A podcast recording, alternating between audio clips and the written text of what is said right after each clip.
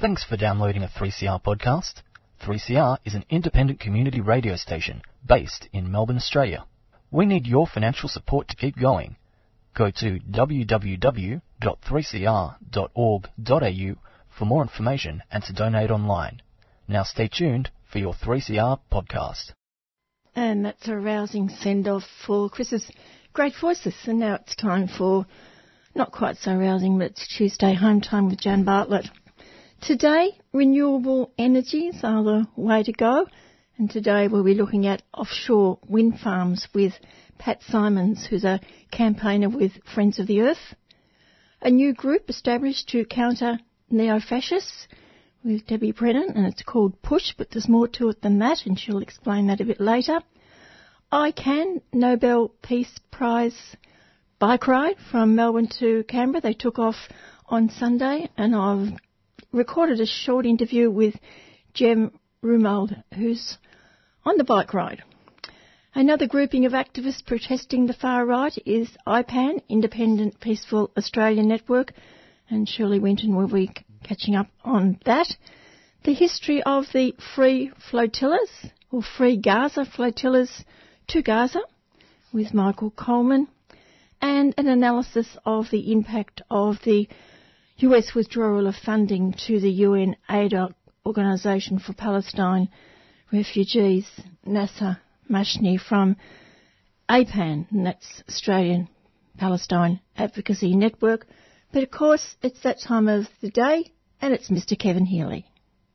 A week, Jane listener, when last week we left this zombie figure lurching toward the shore, covered in detritus from the fossils tailings uh, cesspool, where former big supremo Malcolm Turnbull, Minister for Going Overseas all the time and being a perfectly good little prefect, duly bash up the workers, along with negative energy policy 183 and tax cuts for the filthy rich, had sunk without trace.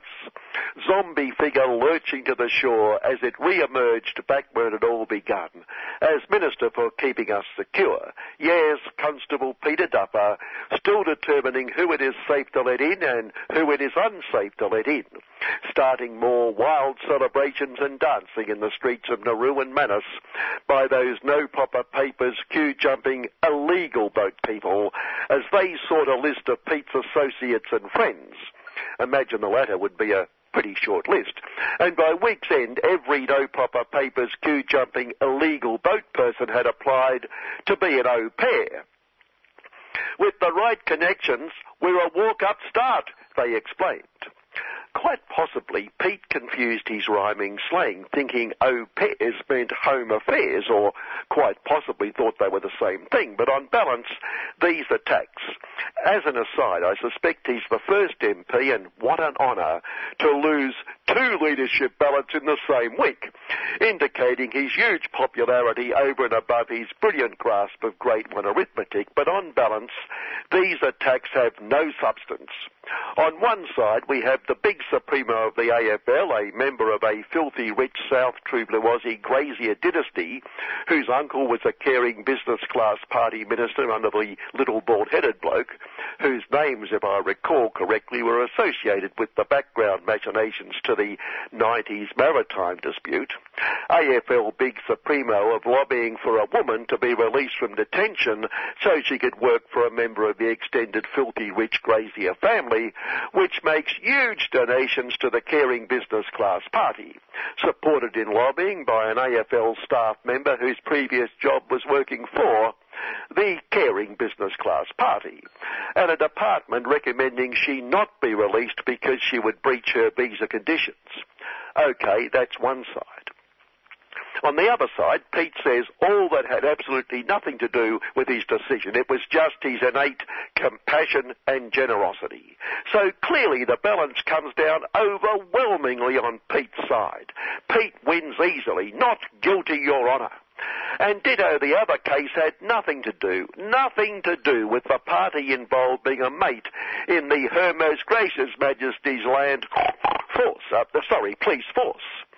Furthermore, Big Supremo Scuttlebem Lash Son said Pete's explanation clearly passes the pub test, which says plenty about the benchmark for the pub test. I tested it on Tiny and Eric and Matt and Conchetta and Pete himself and a few of the boys in the members' bar.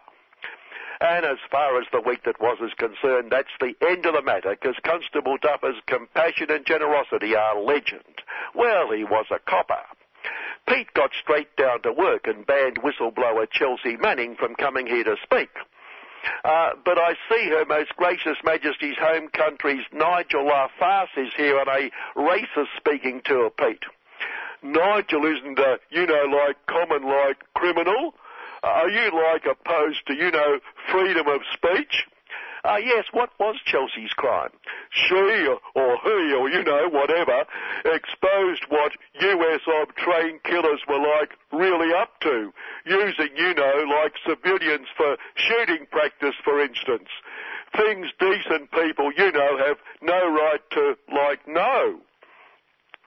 The long-haired commie greenie wouldn't work in an iron black armband lot have been carrying on all week that new big Supremo Scuttlebem Morlash son was downgrading environmental concerns to even lower than they had been. When if they'd only approached the matter with an open mind, they'd have to admit their prejudices and concede that in three days Scuttlebem eradicated climate change altogether. Announcing he was concerned with lowering energy prices, Scuttlebem declared he was not concerned about climate change because I want to concentrate on what is happening now, indicating Scuttlebem is aware climate change is not happening now. Otherwise he wouldn't have said it. So now we can say there's no such thing as climate change. All these scientists around the world seeking solutions and even acknowledgement of the problem for years and scuttle themselves it in three days. And to prove it, Friday the government gave a million to Brown Coal Innovation True Blue Aussie, whoever they are, to investigate a new coal-fired power plant in the Latrobe Valley. But as Resources Minister Matt Cole Caravan assured us, it would be low emission coal. Although given climate change has been resolved, it doesn't really matter now, emit as much as we like. Low emission brown coal. Brown coal has unique properties that make it ideal for upgrading to higher value products, Matt said, direct quote. Well, until Scuttlebem eradicated climate change, climate change was one of those unique properties back in that long, long ago time before last week. And of course, the brown coal tailings in that fossil cesspool would have contributed to resurrecting the Constable Duffer zombie. Although no, no, that's not a good example because he did say higher value products. And the new Energy Minister, Angus Tailings, said he just loves renewables energy, but first he must lower electricity prices. And we can't afford renewables because they'll force coal out of the equation. And the fossils know we can't afford to force coal out of the equation. Yeah, how much lower can you get prices, Angus? Ideally, I'd like to reduce them to the levels they were in the 90s. Uh, what, before the industry was privatised? Yes, yes, back then when it was so inefficient. And the new Environment, Environment Minister, Melissa Price out Renewables, does acknowledge climate change. Well, when climate change existed, because she refers to it as so-called climate change. A perfect fit for Environment Minister. So what are those long-haired commie greeny lots carrying on about? Last week, former Minister for handing all that lovely worker superannuation to the big banks and financial institutions, Kelly Oda Wire Workers So Evil, picked up the prestigious Oops, that backfired badly award as the Royal Commission, which was supposed to nail the evil unions, instead nailed the big banks and financial institutions for ripping off workers big time. But poor Kelly's failed campaign was then supported by that highly responsible Big Four international financial behemoth, KP on the customers MG, Wealth Chief, that's what he's called, Wealth Chief, who attacked the Royal Commission for its imbalance. There was a general expectation it would be a rough couple of weeks for the industry as a whole, he complained. What surprised me was the significant amount of time dedicated to retail funds versus quite a cursory amount of time on industry funds. I wasn't expecting that imbalance. Oh, what a pity. Does this mean KP on the customer's MG won't get its hands on all that lovely, lovely?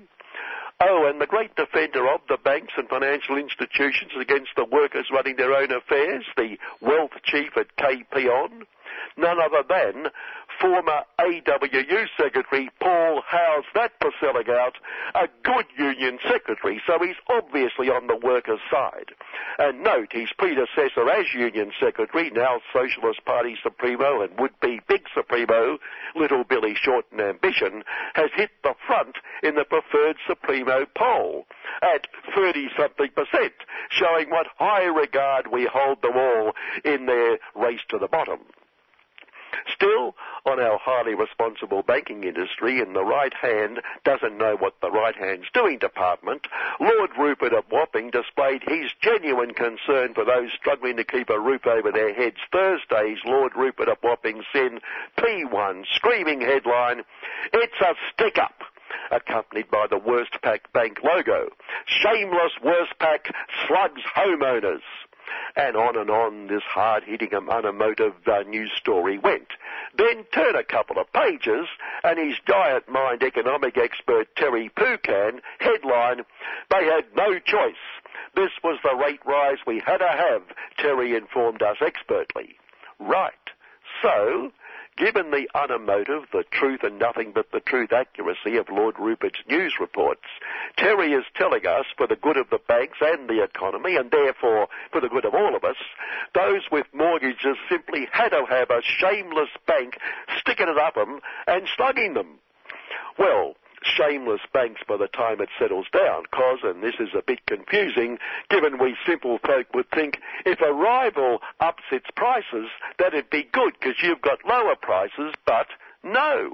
These economic experts who know all about these things said that Westpac jacked up its, uh, after, said that after Westpac jacked up its prices, the other banks would have no choice but to follow suit. Huh? Doesn't it show how difficult it is for we non-practitioners to comprehend the intricacies of this laissez-faire competition policy, greatest little economic order of them all? Finally, story on the ABC this morning, surprise, surprise, record profits in this reporting season, but wages still down. The slow wages growth that so concerns those making the record profits. So where is the money going if not to employees? The presenter asked. Gee, that's a tough one. Although, got a feeling it mightn't take an absolute genius to work it out. Good afternoon. And good afternoon to Mr. Kevin Healy. And as I often say, you can hear more of Mr. Kevin Healy tomorrow morning at nine o'clock to Stay tuned for a whole hour of Kevin as he pours a cup of tea for his guests on City Limits here on 3CR. Friends of the Earth last week slammed the federal government for squandering taxpayers one million on polluting brown coal and called on the Liberal opposition leader in Victoria to distance himself from the announcement. Environment groups are instead supporting landmark renewable energy projects such as offshore wind farms, one of which is proposed off the Gippsland coast and is gaining support from the Victorian Government and top investors. Today we find out more about offshore wind farms and to do that I'm joined by campaigner for FO, Pat Simons. First, Pat, can you explain when the technology was established and how many countries have taken up this technology? I can't tell you the, the number of countries that have like actually developed it, but like just generally speaking, it's mostly been taken up by Europe, largely Northern European countries because they have excellent resource. You know, Vestas is one of the biggest wind manufacturing companies in the world, and that's a that's a Danish company. So Denmark sources about 47% of its um, energy from renewables. A lot of that is offshore wind. So yeah, the development has really largely focused in around some of the Nordic countries like Denmark, as well as places like Scotland. Just really windy places with kind of fairly shallow seas. So that's where the most of the development has really occurred. So it needs shallow seas. If you're installing them on a platform, the deeper the waters, the more difficult it becomes to build an offshore wind project. That being said, there's some interesting developments in floating offshore wind. So I believe it's in Scotland where the first floating offshore wind project's been developed. And that's probably one of the most efficient offshore wind farms in the world. Probably over time, as that technology improves, we will begin to see wind farms develop in deeper waters. But yeah, it's just more difficult when you're dealing with deeper, rougher seas compared to a calmer, more shallow seas. What do you see as the advantages and the disadvantages of doing it offshore? For offshore wind, the main advantage is the fact that when you're out in the ocean, the wind is first of all faster, it's more consistent. It also means that because you're not you're not close to you know human settlement, you can build larger facilities. So the towers are, large, typically much taller, also wider, so they're they're larger turbines and towers. So that means that you can actually get the resource from a higher part in the air, in the sky, where the wind is faster and more consistent. The other advantage of larger um, wind towers is that you can actually have larger turbines and nacelles in the wind turbine itself. That means they have a higher generation capacity. Um, so all of those things combined means that like you're going to have a higher amount of possible energy that you can produce, like in terms of potential energy produced from a single turbine, as well as actually it's more efficient compared to a typical onshore wind farm. The other advantage is that wind blows at different times in different places. And so when it's windy in an area where there is onshore wind farms, um, it might not be windy on the ocean, but typically it's pretty much always windy on the ocean. So when the wind stops blowing in the places where you have onshore wind farms, you can also get wind from the offshore facility. So it's that balancing act between the two places. So that's really important um, if we're ever going to get to 100% renewables. What about the way it produces electricity? How does that work? Is it different or is it exactly the same on It's it's pretty much exactly the same as an onshore wind turbine. Um, that's my understanding. I think it could be good to get an engineer on and ask them those questions. But my understanding is that that basically it's they can hold larger turbines and larger nacelles, and so they can be built to kind of handle higher speeds. Um, they have a higher generation capacity, so it's like each individual turbine just kind of because of where it is in the wind it's going to be more efficient and it also has a higher generation capacity compared to an onshore facility. What about the cost of electricity? Does that decrease? That's dependent upon a lot of different things. It's kind of dependent upon just what's happening in the electricity market. Um, so that'll be different in different places.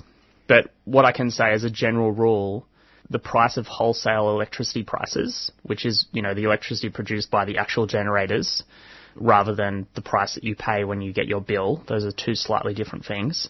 That is largely uh, a function of supply and demand, so just basic economics. So when you add more supply, you typically will see a, re- a reduction in electricity prices. And that's, that's because when there's more electricity out there, companies have to reduce their prices in order to compete with each other in the in the wholesale electricity market. The other advantage for renewable energy, and this goes for wind, solar, doesn't matter if it's onshore or offshore, is that there is zero fuel cost. So this is the main difference between fossil fuel generation and renewable energy generation. The wind literally costs nothing. The only thing it costs is to build the thing, build a wind farm or a solar farm it's the upfront capital costs. That's the main costs as well as maintenance costs. Whereas with a coal fired power station, you have to you have to dig up the coal, you have to you have to purchase it on a commodity market.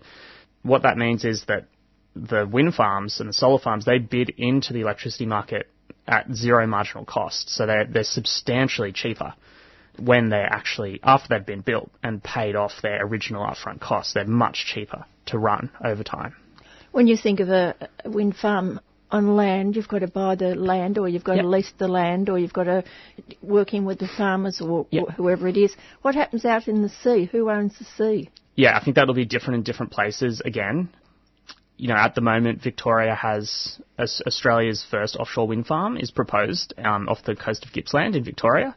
So that's both in state and federal waters. So nobody owns that. You know, there might be some areas where it's on indigenous waters. So there are some areas where there's native native title or some form of sort of communal land ownership or, or sea ownership that's held by indigenous people. But in the kind of Western property system, um, it's it's owned by the public. Presumably, you know, there might be systems in the future where companies pay pay, pay royalties or something into to to the public in order to access those areas. But at the moment, I don't think that there's, you know, we haven't even built one of these facilities in Australia, so those those ideas are kind of still being developed. Yeah. One thing I'd imagine is going to be different. You won't have people in the area saying, "Well, I've got headaches, I feel sick," all those sorts of things that are put out about wind farms on land. If mm. it's out in the sea, you cut all those that rubbish out. Yeah, yeah, that's that's definitely an advantage. But I'd also say that you know it's not to um let's not throw the baby out with the bathwater, so to speak. You know, there's advantages to on- offshore wind, but onshore wind also has advantages, and the fact that it delivers income to communities and it creates jobs in, in those inland regional areas is really important.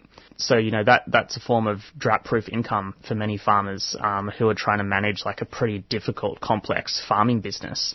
To have your crop or your, if you're farming, farming sheep or cropping or whatever, and then you also can access a bit of additional income from, from wind farms. That's actually really fantastic. I, I wouldn't be surprised, no matter the form of renewable energy, I'm sure we will see some um, absurd scare campaigning, even for offshore wind, even though it's it's not close to people's homes, because in this country we are also dealing with the fossil fuel lobbies. So that is the main um, barrier to these forms of technology, in my opinion. Well, you've talked about the advantages. There must be disadvantages. The first disadvantage is kind of what I mentioned before, the upfront capital cost. So it's they're more complex projects to develop. You have to be careful about where you place them. Obviously, we can't put them in too deep water. You want to make sure that you're not developing a project in a sensitive ecological area. The easiest way to do that is don't build don't build a wind farm on top of a marine park. Um, but you know, we can sensibly um, plan out these projects. So yeah, the the main disadvantage is the upfront capital cost, and so we're seeing that play out at the moment in Australia, where we have the Star of the South proposed off the coast of Gippsland. Now, just want to emphasise how significant this project is. It's an eight billion dollar project at the moment. It's a proposed project.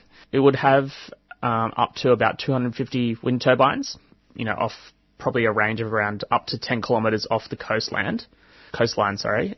If it goes ahead, building the, the project could create an estimated 12,000 jobs, uh, including in manufacturing, because with offshore wind farms, you actually have to construct manufacturing facilities close to the project because the, the components are so large, you can't ship them from, um, from Europe.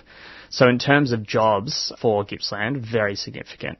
It's also likely to have a really positive impact on electricity prices because of that supply and demand stuff we spoke about before. Whether it's jobs, electricity prices, or action on climate change, because this is going to be a, a big producer of clean energy, cutting pollution, really positive, great idea. Because it's in state and federal waters though, it requires both state and federal approval. And the project was kind of put on the table about a year ago, but it's been in the works for a while the state government has said, you know, this is a great idea, we're supportive. So the ball has been in the federal government's court, but basically they haven't really done anything to, you know, allow the company to continue doing, pursuing an exploration license, which is what you'd need to actually go and do all the, the very detailed studies of ecological impact and all that stuff. In terms of the impact on finance, with, with projects of this size, uh, it's really important because they're quite costly to build in the first place, they really rest on investors being able to provide that money to get them off the ground. And so I think that the issue is that if you have a federal government that is opposed to renewable energy, which we do at the moment in Australia, they can really effectively hold up these these kind of important projects. And really, the um, the people that are putting the money in to, to build them they're not going to be able to invest their money until until the government is um, willing to sign off on an exploration license, which they really should be able to do. So that's a question for the, the federal government, um, the new Scott Morrison government. What's the timeline to get it going? I think that um, it probably where we're up to with this project is they've done the kind of initial planning, and then they have have applied.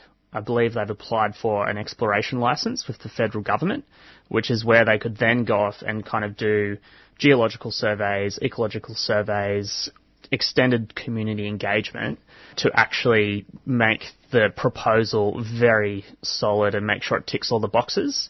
So that's really important to make sure we don't damaging you're not damaging anything when you build a wind wind farm. It probably will take a couple of years.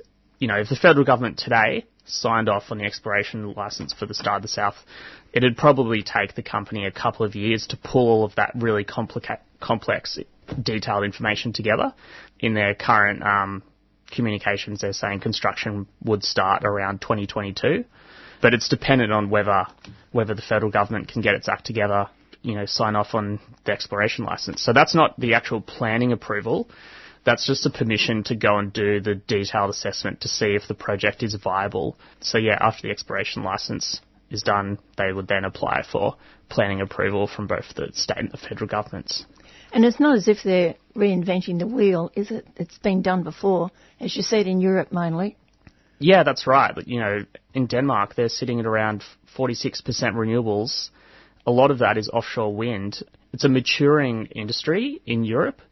This is the first significant real project that could go ahead that's been put on the table in Australia.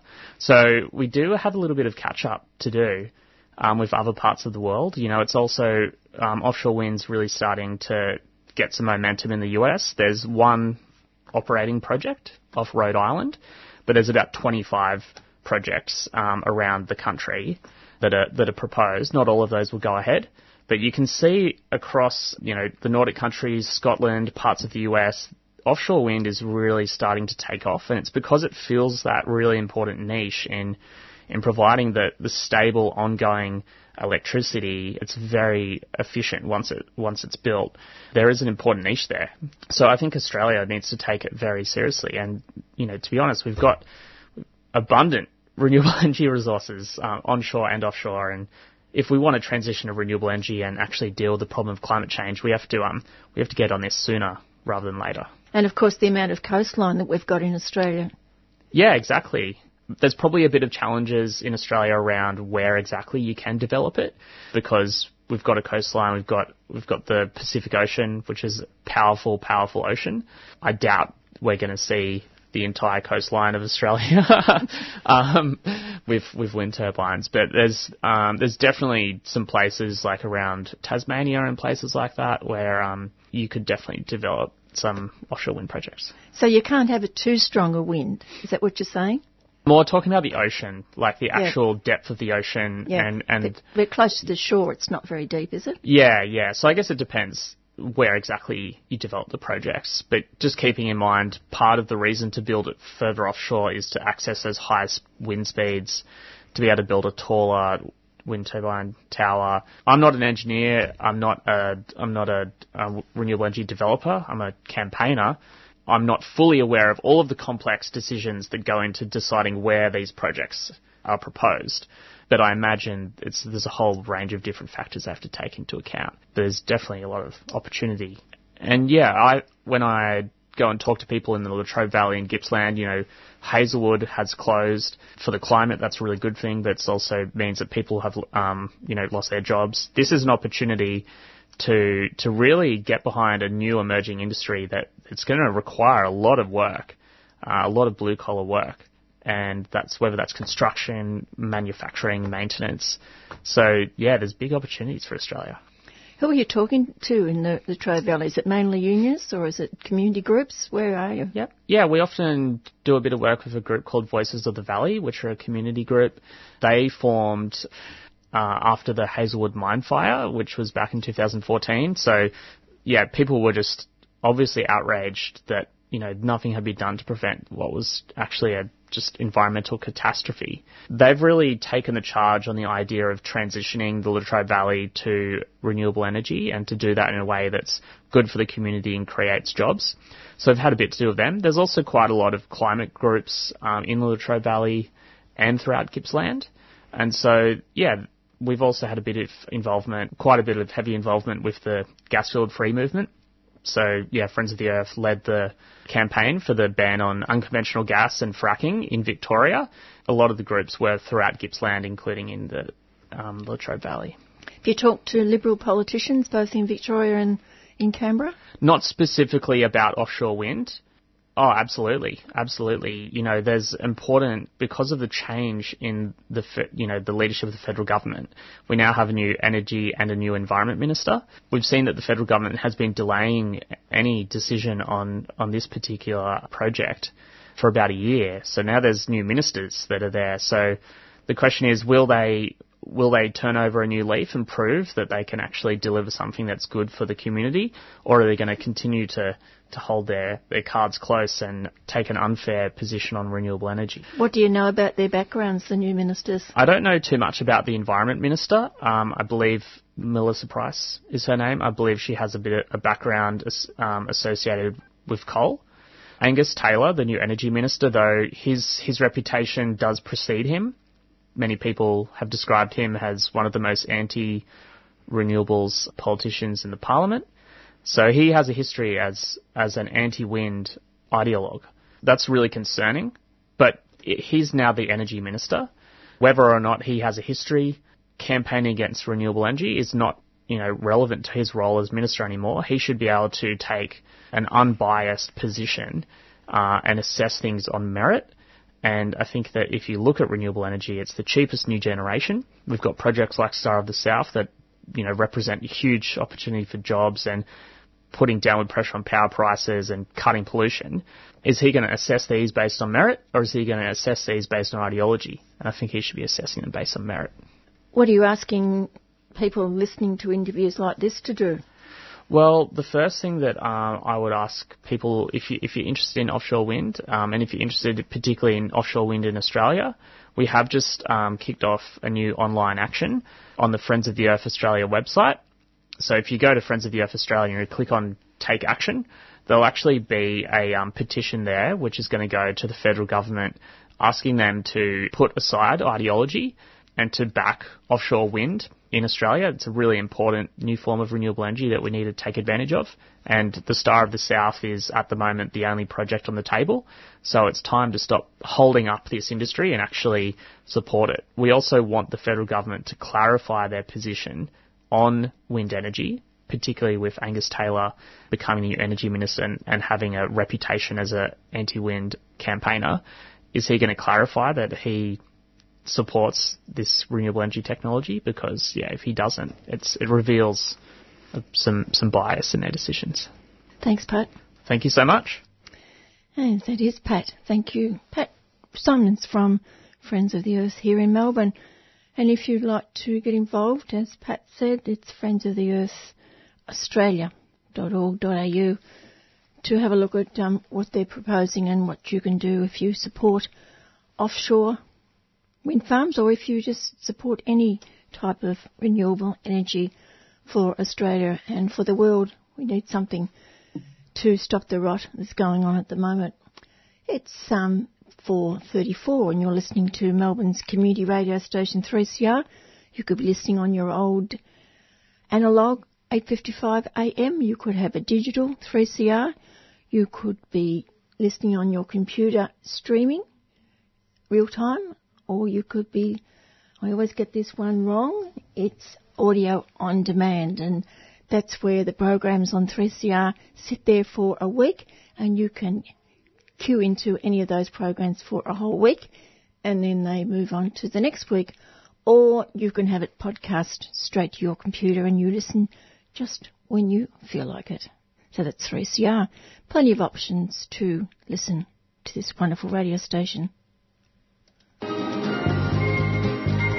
Uh, hi, my name's Sarah. I love coming here because they offer vegan food. Hi, my name's Paula. This is my first time at Friends of the Earth. I think it's really awesome and the food's great, really healthy and nutritious.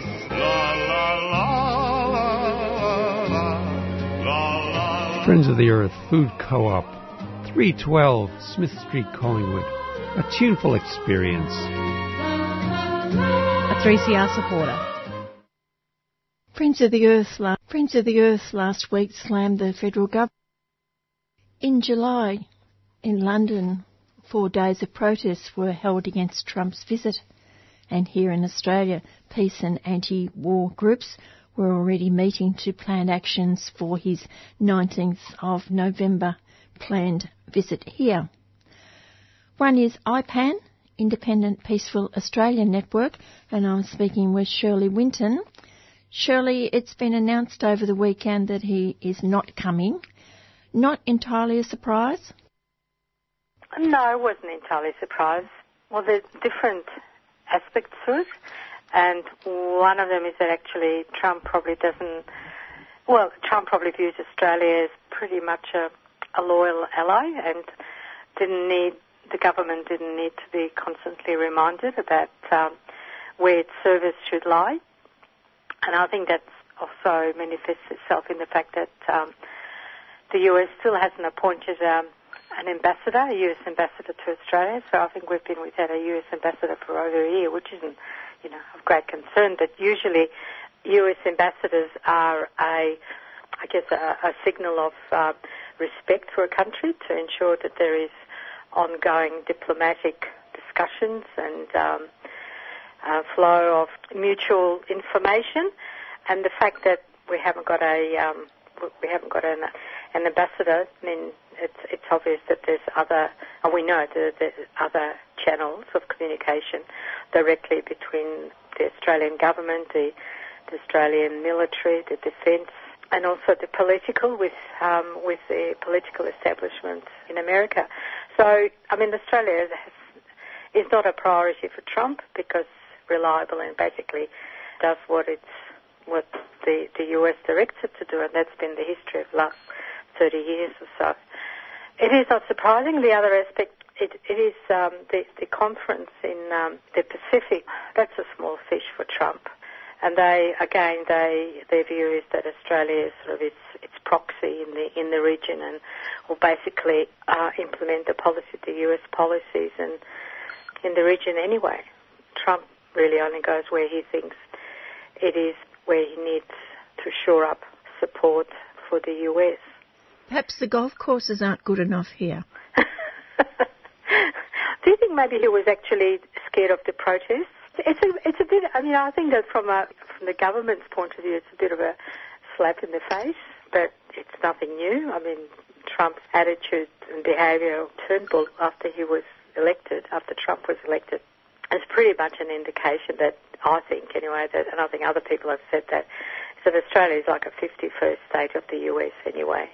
It doesn't need that, you know, the special attention, diplomatic attention that other countries that um, the US is, is trying to draw into its orbit of influence and, you know, as one of its proxies. He certainly got a good serve when he was in Britain recently. He did, didn't he? There were hundreds of thousands that went out right across Britain, and he's really disliked, and I think the US is strongly disliked in Europe generally, and it kind of underlines the tensions between the US powers, the US empire, and the European Union empire. But amongst the ordinary people, there's a very intense opposition to, to Trump and dislike of Trump. But I don't think it bothers Trump. His base is in, in America amongst the impoverished working class.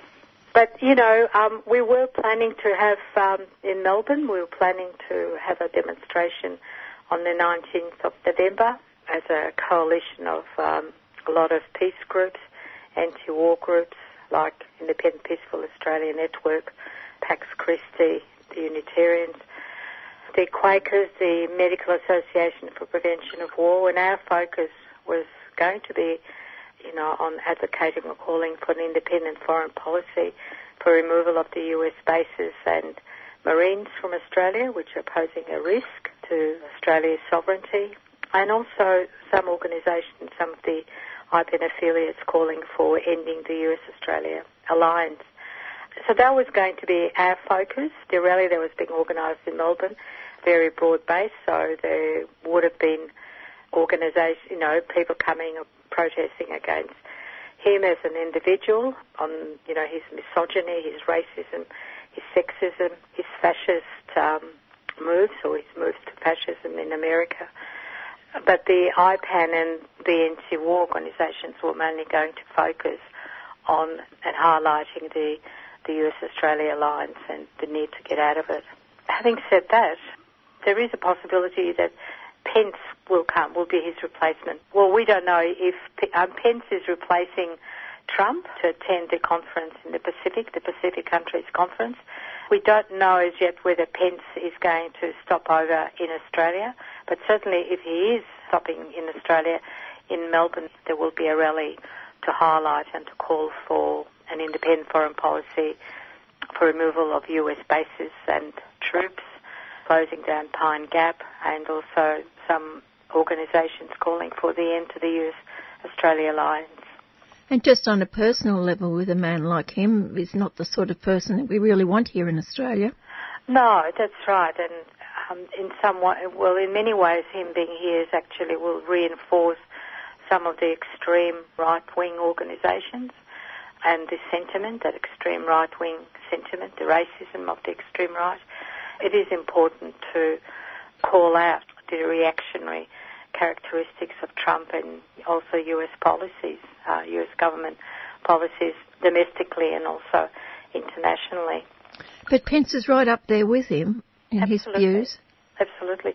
But, you know, Trump, because has had a much higher profile and he comes out with this outrageous tweet. People used to think that Hitler was outrageous when, you know, when he first started um, public oratory. And then he became mainstream and and that's where our concern is lies, is that, you know, whilst Trump might not be taken seriously by some people or, or ridiculed and laughed at, in fact, you know, the economic conditions are such that, uh, particularly in America where the economy is in crisis and ordinary workers, working people are on the front line, but at the sharp, sharp end of that economic crisis, Trump is tapping into into that um, disillusionment with the American Democrats, with the American system generally, and more stirring and in, instigating the racism. And um, so it is concern of when he comes here too is that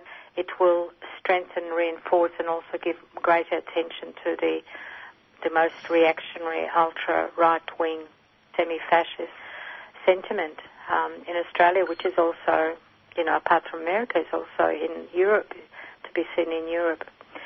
Pence is not tainted with that same, you know, racism as openly because he hasn't been tweeted. He's not, you know, seen publicly making, constantly making this landish statements, racist statements, and also policies. But essentially, there's not much difference between the two of them.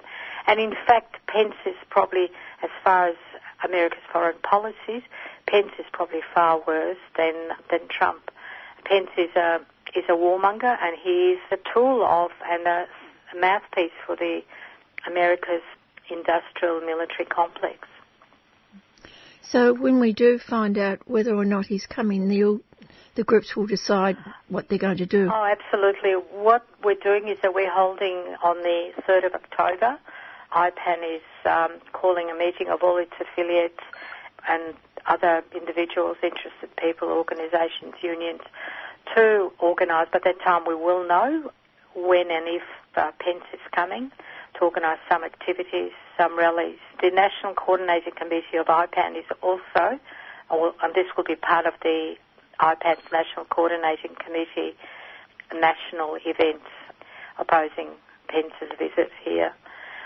The other sort of important visits from America is Bannon. Uh, there's talk of Bannon coming out also in November. Bannon is a is, is a warmonger and he's a, he's a racist. He's a neo-fascist, and it seems that America's imperial objectives more and more being disseminated around the world. There certainly there should be opposition to, to Bannon in Australia as well. He's advocating very much that Australia should basically instigate almost uh, stand up, what he calls stand up to, to China he wants Australia to be much more proactive in, around the South China Sea conflict. He wants Australia to, I think, to, to, to be uh, doing basically or even possibly replacing America's activities in, in South China Sea. He's um, predicting a war with China, and I think that that's another aspect that the threat that is lying around uh, in the region, but also posing a threat to Australia, particularly with Australia hosting all the, the US Marines and bases, and Australia being a virtually base of uh, of the US. And is Farage still coming? Nigel Farage is. I don't know. I don't know if he's coming. There was a discuss- talk about that, wasn't there? Um, there was. So when you kind of think, you know, the three, um, some of the most extreme right wing that are uh, making their way to Australia, there's obviously quite serious intentions of stirring up the sort of semi-fascist, fascist, racist sentiments. And then Milo, he's coming back again too. He's coming back too. Interesting, isn't it, that they're letting him in, but um, Chelsea is being uh, banned from entering Australia. It, it's pretty obvious, isn't it, where it's all moving. When you put it in the context of all the anti-democratic laws that are being um, ushered in, uh, and they're quite breathtaking right across um, Australia at the state level, but also at the national level. It almost seems like they're setting up a framework for uh, an oppressive state. That when they, in their view, the conditions are right, when there is opposition, there are protests, the infrastructure is, is there for them to use whenever they want to use it. I think all those individual, seemingly isolated events should be sort of put in a, in a broader context.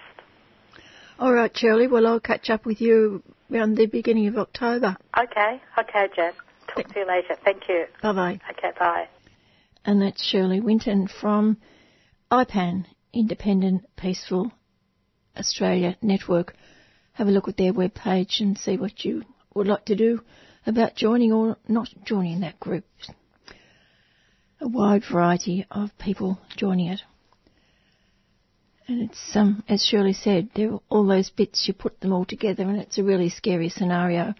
You might think it's just one bit here and one bit there, but as she said, put it all together and it is definitely scary. This is 3CR and it's coming up to 448 like in Canada and in Australia, they cannot discharge tailings directly into the riverways. But in Porgera, they discharge their tailings in the waterways and they kill us and they say it's okay. You are just being killed for trespassing. Subscribe to 3CR, bringing you voices and opinions the mainstream media don't dare touch. They have the exclusive right to extract the mineral below six feet, but that exclusive right does not permit them also to kill people. Who does the killing? The company has uh, specially arranged security forces. Subscribe today. Call 9419 8377.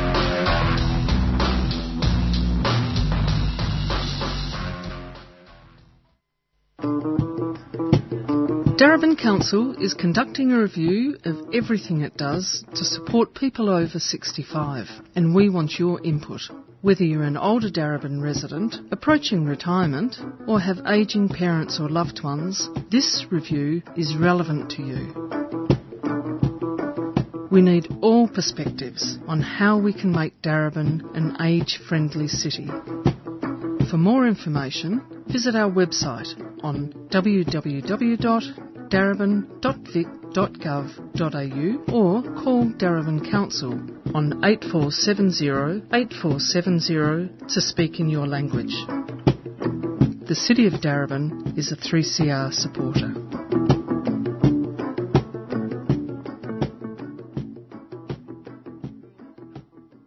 The latest attempt to break the crippling blockade of Gaza by the Freedom Flotilla Coalition has ended with the Israeli Navy intercepting a ship carrying activists en route to Gaza. Today we look at the history of the Freedom Flotillas, and to do that I spoke with Michael Coleman from Sydney, who has been involved with the attempts to break the blockade for a number of years. First, Michael, when did the first Freedom Flotilla set off for Gaza, and why was this form of support for Gaza chosen? The flotillas began in October 2008 uh, when two vessels organised by the Free Gaza movement, the uh, Free Gaza and the Liberty, successfully broke the inhumane blockade of Gaza. And the motivation then, as it is now, is twofold. Firstly, to raise awareness of the blockade and its impact on the civilian population of the Strip.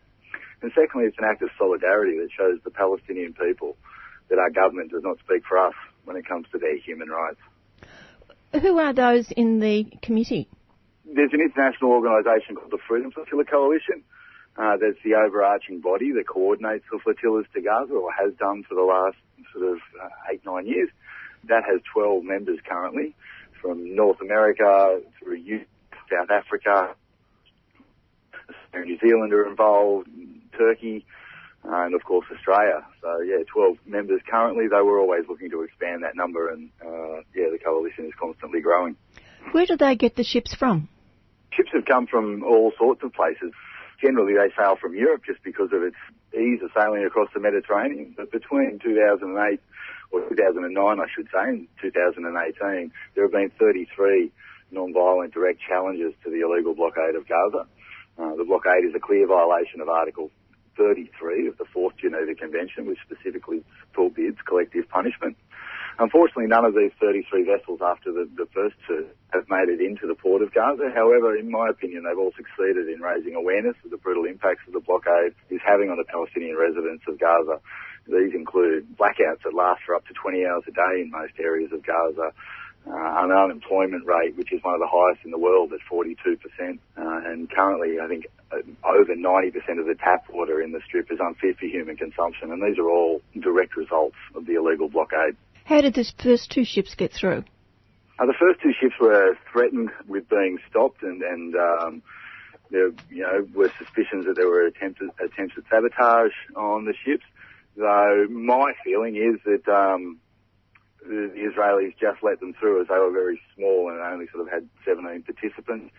Uh, and sort of weighed up the pros and cons of stopping them and ended up letting them. But it wasn't until uh, the first Freedom Flotilla sailed in 2010 that they began stopping them, and, and that flotilla had several boats and, and, quite large ships, and were bringing in substantial amounts of aid. And, and at that point, I think their um, strategy of having the, you know, um, putting the Palestinians on a diet you know, if they wanted to maintain that, meant that they had to stop the, the first Freedom Flotilla. Unfortunately, they did that by killing 10 of the actors as the board. That's right. It was a very brutal, brutal couple of hours, wasn't it? It was, it was, and um, you know the initial misinformation uh, around the IDF or the Israeli Navy defending itself proved to be quite false, as it is every time that they tell us that they've intercepted our boats without incident yeah, there's some clear evidence, um, especially in relation to the uh, Turkish American who was in a coma for several years afterwards. There's footage of him being, um, yeah, shot point blank in the back of the head. How did the others die? Uh, uh they all sort of died of, of injuries. Uh, most of them were shot from memory a documentary put together, which I recommend people see, that Kevin Neish, a friend of mine from Canada, had a part in, that sort of not only shows the brutality of the Israeli government, but also shows the humane nature of the um, flotilla participants actually protect after they disarmed two of the IDF or the Israeli occupation force soldiers, actually protected them from uh, from from uh, from other angry activists. What was that flotilla carrying that made it so dangerous to the Israelis? I think it was just the size, personally. Uh, whereas the, the first couple that did get through were, were very uh, were quite small and symbolic, whereas the first Freedom Flotilla, with the help of Turkish organisation IHH, was quite large and, and brought in more than just a symbolic amount of aid. You know, since then, Israel has tried everything from sabotage to intimidation to stop us challenging their illegal blockade.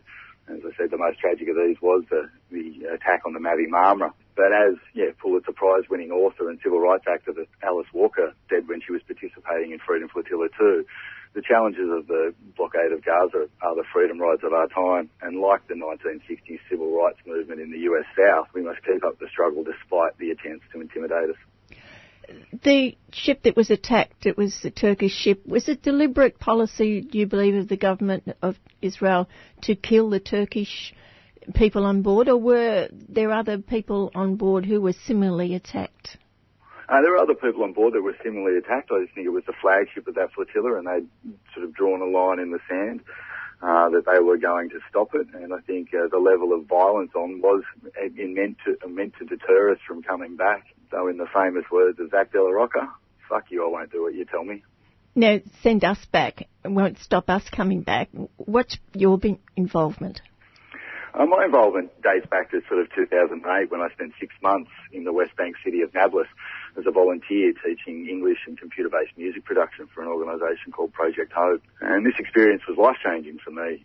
As once the excitement of experiencing a new culture wore off, the realisation hit me that what I was witnessing in the West Bank was the systematic and methodical ethnic cleansing of Palestinians from Palestine. And at that point I resolved to stand in solidarity with the Palestinian people until their human rights were respected. So after returning to Australia, I began participating in the Palestinian-led boycott, divestment and sanctions campaign. And then following the massacre on the Mavi, uh, a friend of mine invited me to a, a meeting where he made impassioned speech that ended with, there won't only be another flotilla to Gaza, there'll be an Australian delegation on board and who's with me. And at that point, six of us put up our hands and Gaza Freedom Flotilla Australia was formed. And since then, we've directly been involved in five challenges of the illegal blockade of the Gaza Strip. Where was your first uh, trip from and when was that, 2009? No, I, I, I, spent six months in, in, in, the West Bank in Nablus in 2009. Right. Um, my first uh, adventure or um, sailing with the Freedom Flotilla Coalition was Flotilla 2. We sort of realised after we'd formed uh, late 2010 that buying a boat ourselves was probably out, outside the reach of, of our financial capability. So uh, we formed a partnership with the Canadian Boat to Gaza and an organisation from Norway and uh, Belgium. And we all went quarters in, in a boat that we brought, an old Greek ferry that we christened the Tahrir to show that we were listening to the voices of the Arab Spring. And um, yeah, fortunately, that flotilla we had 13 of our 14 boats, all in Greek ports, and it was just after the, the Greek financial crisis. And um, there's been some evidence that's come out since that one of the quid quid pro quos of uh, Greece uh, receiving financial bailout money was to stop uh, the flotilla sailing, and we were sort of caught up in a, a mess of bureaucracy to start with. Uh, initially, our benches weren't wide enough to be beds, and we didn't have hot water um, on the boat for showers, and you know, it was the middle of the summer in the Mediterranean. So the, been for hours on a three-day voyage when you're surrounded by the beautiful crystal clear Mediterranean waters could be debatable, but uh, eventually they, the Foreign Affairs Department of the, the Greek government at the time had an edict that no ship bound for Gaza could leave a Greek port. But yeah, that didn't stop us. We made an attempt to, to sail out of port without Greek permission and to get to international waters where the Greeks wouldn't be able to stop us. As the Greeks respect international waters, unlike the Israelis. That attempt involved me and um, uh, another girl from Canada who were later christened the co-activists on Twitter, positioning ourselves in front of the Greek Coast Guard as uh, unpowered vessels have right of way over powered vessels and blocking them from chasing the Tahrir into international water. Unfortunately, the Greek Coast Guard, but Coast Guard boat, while we delayed it, did catch up with them at eight nautical miles and, and towed the Tahrir back to the port of Agos Nicholas on the island of Crete. You were jailed at one time, is that correct? Yeah, I've, uh, I, uh, for obstructing the Greek Coast Guard, I spent a little bit of time in prison in Greece, only four or five days until the hearing happened, and uh, yeah, I got a suspended sentence for obstructing the Greek Coast Guard. Uh, and then uh, after we, we failed to challenge the blockade of Gaza in Freedom Flotilla 2, we, we snuck our vessel into a Turkish port of Fethiye, where we rendezvoused with an Irish boat that was also going to participate in Freedom Flotilla 2 and uh, yeah, we sailed um, as sort of an undercover flotilla until we hit international waters. We, we knew that while the Turkish were more sympathetic to the cause and in less financial stress than the Greeks, uh, we didn't want to risk being stopped twice. So we sort of uh, pre- presented or, or masqueraded as a the world's most eclectic tourist group for a week in Fethiye until we left. And then once we got to international waters, we announced our intentions to challenge the illegal blockade of Gaza. And yeah, we got to about 40 nautical miles off the coast of Gaza uh, before we were hailed by the Israeli Navy and Israeli occupation forces on the radio, and uh, yeah, which uh, was quite nerve-wracking. Though there was a, a beautiful moment when they asked for our final destination, and um, David Heap, who was a assigned negotiator, got on the two-way radio and said our, our final destination was the conscience of humanity. Great. Are you all seasoned sailors on these ships or these boats, or is it for some it's a first time? For me, it was, um, you know, I haven't had a great deal of experience sailing, and there's, you know, first mates and engineers and skippers that are all qualified, though many of the activists, yeah, more motivated by the oppression of the Palestinian people than they are by their by their love of sailing. What's it like on the boat? What's the camaraderie like, and, and how long does it actually take you? You say you set off from a, a certain place and you get to a certain place. How many weeks are you looking at? Well, the last flotilla, we actually did a 28 port European tour to raise awareness uh, and hold fundraising events uh, before sailing for the final leg. So that we had two boats sail the Atlantic route to the Mediterranean, stopping at uh, European ports, uh, including England on this one, and uh, we had two other smaller Swedish vessels sail through the canals, also stopping at um, you know different cities and, and holding holding awareness raising events, and then they all rendezvoused uh, in the Mediterranean on the island of Sicily before two of the boats sailed towards Gaza to challenge the illegal blockade. So this last one lasted um, over three months, but the, the last leg generally lasts, depending on where we depart from, whether it's Greece or Sicily or uh, another European port, between three to six days. And how would you describe the awareness that people have when you pull into ports? I think the awareness, as you can see by the media coverage of the flotillas, is, is a lot greater in Europe. Though we are making headway in North America and also Australia, as you can see in public opinion polls, which um, show you know greater support for the Palestinian cause. What about the women's boat? What do you know about that one in 2016? Because there was Australians on that one too. I believe the captain Yeah, we were actively Australian. involved in the women's boat to Gaza. We had uh, Australian captain Madeline Habib, who's a, um, a well-known sailor and also you know, activist. And yeah, that was to sort of celebrate the role of, of Palestinian women, you know, in, in resistance to the illegal occupation of Palestine. What do you take on the ships, the boats?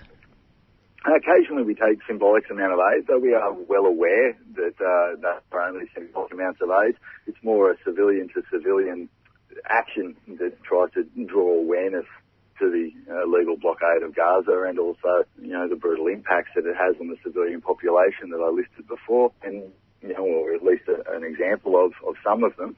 And yeah, also sort of, you know, as I mentioned earlier, to show the, Pal- the Palestinians that our government doesn't speak for them when it comes to their human rights. Why do Israel get away with stopping ships in international waters when other countries recognise it? It's a good question. You know, there's been arguments made that they have sort of good lobbying power internationally, and that can be seen definitely in the US and Australia. Though, you know, it is interesting the way the story is covered. Uh, in Australia and, and the US and, and Europe more broadly. You know, if it was Somali pirates that were doing this off the coast of Africa, I'm pretty sure the media would use terms such as kidnapping and hijacking. Um, unfortunately, Israel does it. These terms are, are very rarely used to describe their illegal actions in international water. Have you been back to the West Bank since you were there last, or are you sort of blacklisted now? No, I'm uh, persona non grata for, for 10 years apparently. Um, we didn't get the stamp in, in the passport that when we were, the second boat I was, was captured and attacked off the coast of Gaza. We were towed to Ashdod and we spent a week in Ramla prison and several of um, the Canadian and Irish people that were, were with us on mission have been informed that, yeah, they're persona non grata for, for a decade because they participated in the flotilla. So yeah, I'm hoping to return to that once my ban, I suppose, is, is lifted. But uh, yeah, I, I think it's more price to pay for you know the ability to help raise awareness of, of, of such a one that's having such a you know devastating impact on the civilian population. How were you treated by the Israeli authorities when you were arrested on the ship? Luckily, there was no one killed on the I was aboard, though with the use of a taser, we were all sort of manhandled and beaten and shackled, and yeah, had quite invasive searches. Where to from here? Oh, uh, we continue to sail until the blockade is lifted and the freedom of movement of Palestinians is respected. And we've made that promise to our partners in Palestine, and um, the determination only grows with each voyage. And of course, as you're coming, uh, getting nearer and nearer to the coast of Gaza, you realise that the the people living in Gaza can't even go out into the sea; they're blocked from that. Yeah, no, I actually lived in Gaza for six months working on a project to try and export Palestinian products called Gaza's Ark, and uh, I did some humanitarian work, you'd call it. Uh, the fishermen of Gaza, as we were based in the port, renovating a, an old fishing vessel into a cargo ship. Yeah, they uh, are not supposed to go beyond, well, it varies between three and six miles, though in practice, they're lucky to get to two nautical miles before they're being shadowed by a um, Israeli occupation force boat. And yeah, there's been incidents where fishermen have been killed, uh, had their boats stolen, have been uh, taken to Israel for interrogation, decimated the fishing industry there. I, I think a sort of decade ago there were 10,000 fishermen uh, that were working in the waters off Gaza, and since the blockade has been enforced, that number's dropped to around 3,000. And yeah, the, the quality of the catch is, is quite minimal. There's a lot of the bigger fish inhabit the rock shelf, which is I think eight or nine miles off the coast. So yeah, they can only access very small sort of bait fish, and they've actually had to turn to uh, importing fish, um, which is you know a crying shame and something that the majority of Palestinians living in Gaza can't afford due to the effect that it's, it's had on the economy there. I think I mentioned before that Gaza has one of the highest unemployment rates in the world, which is almost solely an effect of the illegal blockade. You would keep in contact with the friends that you've made over the years through social media. How are they getting on? I'm sure they tell you what life is like for them, both in Gaza and in the West Bank. Yeah, no, um, you know, life is very difficult, unfortunately, for Palestinians living both in the West Bank and in and in Gaza. Um, you can sort of see the, the brutality that the Israelis use in things like the Great March of Return, uh, which is, is really uh, a very basic fundamental human right of being able to go home. I think everyone can relate to that, and you, you can you know sort of see it in the attack on Gaza and and their um, you know not allowing reconstruction aid in post them to rebuild the hospitals and the schools and and, and the houses that have been destroyed. in the West Bank, you know, freedom of movement is, is a huge issue and uh, appropriation of, of Palestinian villages, farming lands and access to water, the discrepancy between what access the settlers have to um, fast travel in and out of Jerusalem, you know, is quite, is quite in contrast with, uh, you know, the system that uh, Palestinians have to navigate to move around the West Bank to see their families and uh, the water access is, is hugely unequal. Um, I can't remember the, the, the statistics off the top of my head, but um, you know you'll see in settlements green grass and swimming pools, uh, while Palestinians rely on uh, what little rainwater they can they can get from from uh, tanks on the, on the top of their roofs. I think it's you know, somewhere around percent of the water that uh, settlers have access to Palestinian, uh, native Palestinian inhabitants. I don't know that statistic off the top of my head, but there are great discrepancies between the rights of um, illegal settlements or settlers and the indigenous population of the West Bank, the Palestinian people. Well, as you've said, the flotillas will continue until the, the people are free.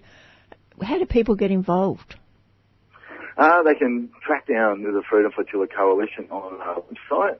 They just type Freedom Flotilla Coalition into a Google search, that will come up.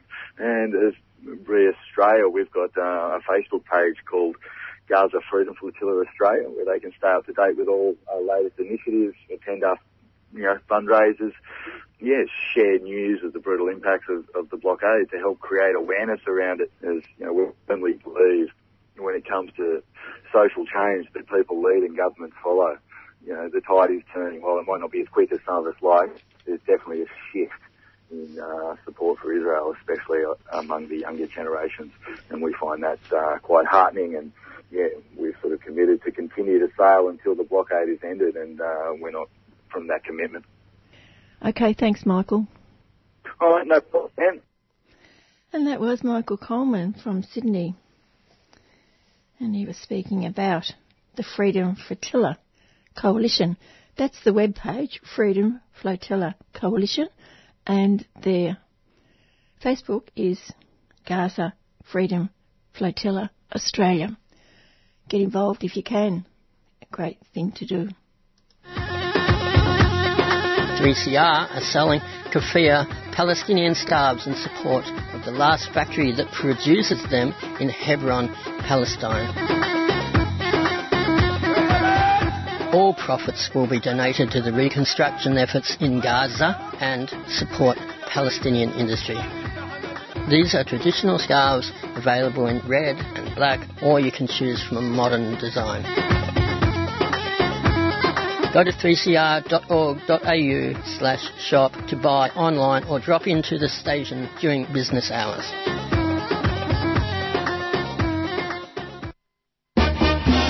2016, 3CR published a book to celebrate the station's 40th birthday. Years in the making, Radical Radio, celebrating 40 years of 3CR, is a visually stunning account of the people and ideas that make up this dynamic station. At 300 pages, the book includes hundreds of images and over 50 features on programs, people, music, and technology from across the decades. 3CR's Radical Radio book is now on sale for just $30. You can get your copy of 3CR's book at the station during business hours at 21 Smith Street, Fitzroy. Or online at 3cr.org.au forward slash shop. Get a piece of your own history. On sale for just $30. 3CR's Radical Radio is available now.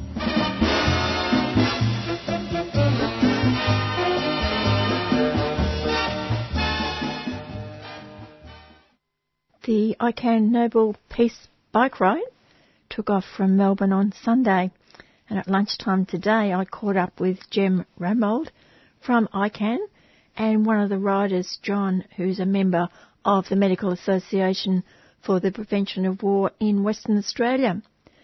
First to you, Jem, a little background to the bike ride.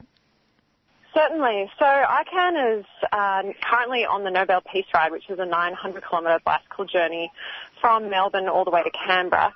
And we're arriving in Canberra to coincide with the one year anniversary of the Treaty on the Prohibition of Nuclear Weapons opening for signature at the UN. So this treaty was negotiated and concluded last year, and it's the first one to clearly outlaw nuclear weapons and to set out a very clear pathway to eliminate them completely. And this treaty was adopted by 122 countries last year. So 122 countries have said, yes, we support this. This is the direction we want to go. We need to put nuclear weapons behind us. But unfortunately, Australia hasn't yet signed on. So we're, um, we're riding all the way from Melbourne to Canberra to uh, stop, stopping communities along the way to raise awareness about this new treaty, what it means, why it's important, and also to share with communities um, ICAN's Nobel Peace Prize medal, which we were awarded last year because of our role in helping to achieve this treaty. Great. Can I speak to John? Yeah, I'll put John on. Thank you. Hello, my name's John Stace. Good afternoon, John. Now you're from Perth, but you haven't ridden all the way from Perth, have you? Uh, no, no, I haven't. But uh, look, it's just lovely to be here. We're riding from uh, Melbourne through to Canberra uh, and it's just uh, lovely countryside.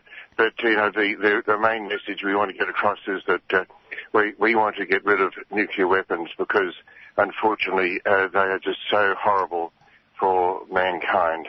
I've got ten grandkids, and I want them to grow up in a world where they're not being threatened by nuclear weapons. And of course, if uh, if there was a nuclear war, it would be horrible for them and horrible for billions of people. So I'm doing what I can to try and uh, abolish them. And the, the next step uh, for people in Australia is for the Australian government to sign on to the nuclear ban treaty.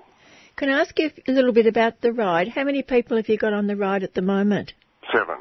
Okay. We're uh, uh, about uh, 30 kilometres uh, north of Yea, uh, and uh, look, I, am just not sure of the, the next little town. Uh, Woodfield, yes, yes. but uh, and and uh, it's we're working very well as a group. How many people have you managed to speak to on the way?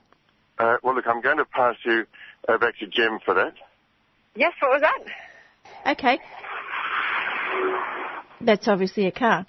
Where you billeted at night, that sort of thing. How does that so, work? Yeah, we're, we've been reaching out to local communities for the last few months to tell them that we're coming on our way. And there's been an amazing outpouring of support. The last two nights we've been staying in the Anglican churches at Yea and at Whittlesea, and both nights we've actually had local community members bringing us dinner, uh, potluck dinners, and also coming back in the morning and giving us breakfast and hosting us and being really generous with their um, hospitality in these towns. Some nights along the way we're camping and we have a camp kitchen to be self-sufficient along the way. And some nights we're staying in uh, friendly farms and scout halls.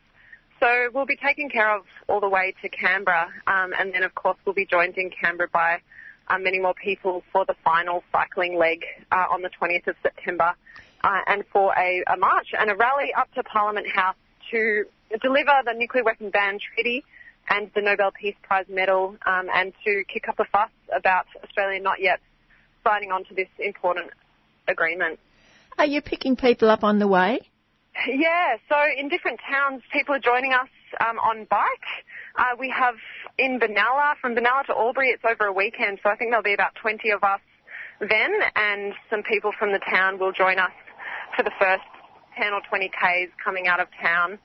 Um, and we're also doing uh, lots of media outreach along the way, so sending photos to the local papers and doing interviews with journalists.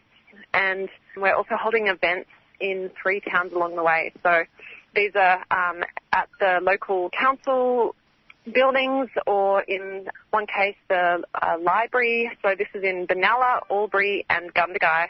Um, along the way we'll have one hour events to d- talk about uh, what we're doing and the nuclear ban treaty and also we have an exhibition to put up uh, which tells the story of the humanitarian initiative that led to uh, the treaty being adopted and and to ICAN being awarded the Nobel Prize. So that'll be up in each of those towns for a full day for local people to come and, and learn about it and to also hopefully get on board and support what we're doing. What have you got on your bikes to let you let people know who you are? We have beautiful hand sewn flags. They're triangle flags made of, I think it's applique, and these were made by an artist in Port Adelaide. And we, some of them have the classic anti-nuclear symbol that came out during the Jabiluka movement, designed by Kathleen McCann. Some of them have the uh, peace symbol. Some of them have the ICAN logo, which is a missile uh, being snapped apart in the middle of a peace symbol, and others just have a, a fist raised in the air in defiance of the nuclear order. So um, we look really colourful, and we also have corflute placards that are circular that are, are attached to our wheels um, that have the ICAN symbol on them as well. So it's very obvious uh, what we're doing, um, and yeah, we look we look fantastic and colourful as we ride into town. You're getting plenty of bips from motorists. Uh, yeah, we have been getting some supportive bips. Um, today we're on a rail trail, so we're actually off the road all of today. Um, but yeah, it's amazing how word travels from town to town. Last night we were in Yea, and and today one of the support vehicles stopped off in Yarck where we're having lunch, and the person at the local cafe said, "Oh, I know about you. You were in Yea last night." So yeah, word travels quick, and everyone is really excited to um, have this Nobel medal passing through on a on a bicycle. I'm pretty sure that not too many Nobel Prizes have been transported interstate by bicycle, and we're making sure that it, it never actually travels in the support vehicle so that symbolically it's always on the road, rolling uh, all the way to Canberra. How many Ks do you hope to ride each day? Oh, it varies each day. Some days are small and it's 30 to 40 kilometres, and then some other days are about 100 kilometres. So it's it's different day to day depending on what the terrain is like and how many hills there are and also um, what the road is like. We'll be riding on some gravel roads, and also we have rest days, a few rest days along the way where we everyone has time to wash their clothes and where we can have the events and and have a bit of a rest. It's only day three now. Has the weather been kind to you so far? The weather has been gorgeous so far. It's just cool air and beautiful sunshine and it's cold overnight so we've been lucky to have some church halls to sleep in um, tonight we'll be camping, but everyone's got camping gear, so we should be warm enough. And who knows, we might encounter some rain along the way. We probably will, but that's all part of the adventure. Parliament won't be sitting when you arrive, will they? It will actually. It will. So we'll, okay. Yeah, yeah. And so we've timed. Uh, it's actually lucky that the 20th of September, uh, which is the date that we're arriving for, is actually the last sitting day of the next parliamentary sitting period. So we'll be have, taking the opportunity to visit some parliamentarians and we'll have a reception, a, a welcome reception hosted by Andrew Wilkie MP for our arrival at Parliament. And we'll have um, some parliamentarians also speaking at our rally. Anthony Albanese will be speaking um, at that on the 20th of September. And of course, Labor is very important in this process.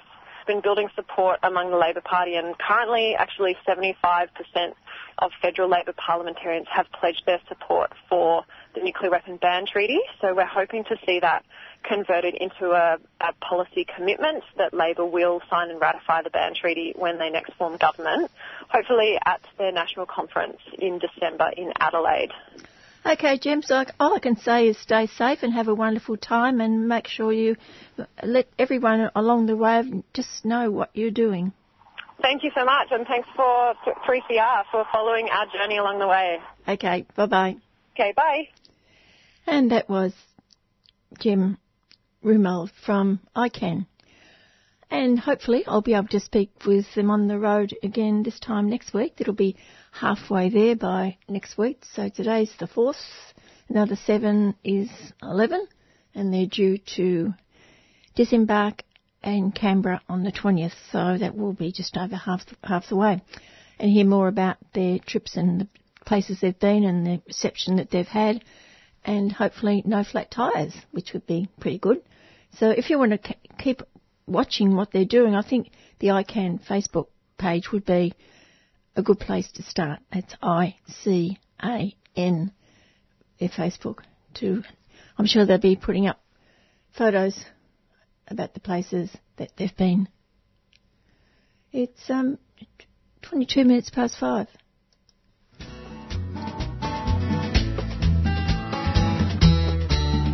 This is Irene Bolger, former Secretary of the Nurses Federation in Victoria. Throughout the nurses dispute in 1986 and the waterfront dispute in 1998, 3CR was always there broadcasting the voices of workers in struggle. You're listening to 3CR Community Radio and we're broadcasting live from the Baiada Chicken Strike here in Melbourne.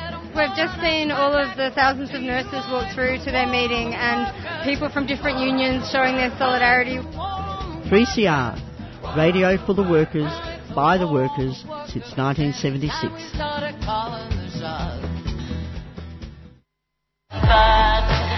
the walls burn. We shouted, we screamed, but she never learned. Burn, let the walls burn. United Struggle Project presents The Change, revolutionary hip hop theatre. Join us for an interactive performance taking audience on an epic journey through the Collingwood Estate underground car park, transformed into many worlds for you to explore. 6:30 p.m. Thursday the 13th and Friday the 14th of September, and 3 p.m. Saturday 15th of September. Tickets on the Fringe Festival website or on the door. Free for Collingwood Housing Estate residents. No one turned away. Hey, all you mob, be a part of the change. This ain't appeal to will, as into apathy. Meet us on the front line and off to the 10 embassies. Burn. Dum da da da da dum da da da da boom boom boom boom boom boom boom boom. Hi, I'm Rod Quantock, and you're listening to fill in the dots. You know who you're listening to. Why do I have to tell you who you're listening to? You know who you're listening to. You're listening to yes, fill in the 3CR Community Radio. You got it right. You've won a giraffe. Uh, we're at 855 AM. We're on digital radio and streaming at 3cr.org.au. 3CR has been making trouble since 1976 and occasionally I've been part of the trouble that's been made. It's a vital part of our uh, media landscape and I'd encourage you to get a hacksaw, an oxyacetylene torch and go up to the Dandenongs and, and bring down all those broadcast towers that aren't 3CR's towers and let's make 3CR the only source of information to an information-starved, dumbed-down Australian community. Written, authorised and spoken by Neil Mitchell. A newly formed group, Push for short, is up and running, and I'm speaking with one of the members, Debbie Brennan. What's it short for, Debbie? Yes, uh, its full name is Push Organising and Educating to build a united front against fascism. The next question is why? Push formed recently, like in the last couple of months. It was formed from organizations and some independent activists who have a long, long history in um, fighting as parts of united fronts against fascists. It goes back to the 1990s, and we formed recently because of the ever-growing urgency to form a united front against fascists and the far right. So, given just the escalation of what's happening around the world as well as here, a united front of everyone who's targeted by fascists and the far right is just so, so needed. So this is what motivated the forming of PUSH. So currently we're like a nucleus that is working toward forming that united front. There's plenty of issues to cope with, isn't there? Uh, listen, they, they just keep popping up, don't they? Probably what's becoming uh, most obvious to everybody is this parade of international far right visitors, many of them with very close ties to fascists. So we had Milo a while back. He's coming back in December. We recently had Lauren Southern and Stefan Molyneux.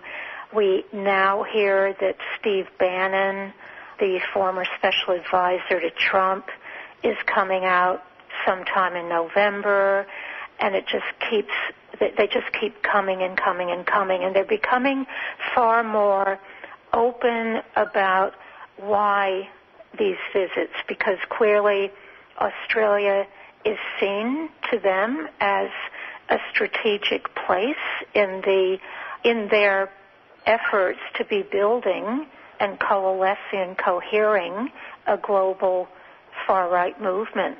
So yes, things are happening and these visits are just an example of what is um, emboldening splintered fascist groups here. So we see we've seen those fascists doing all sorts of things from raiding local councils to attacking refugee rallies and so on.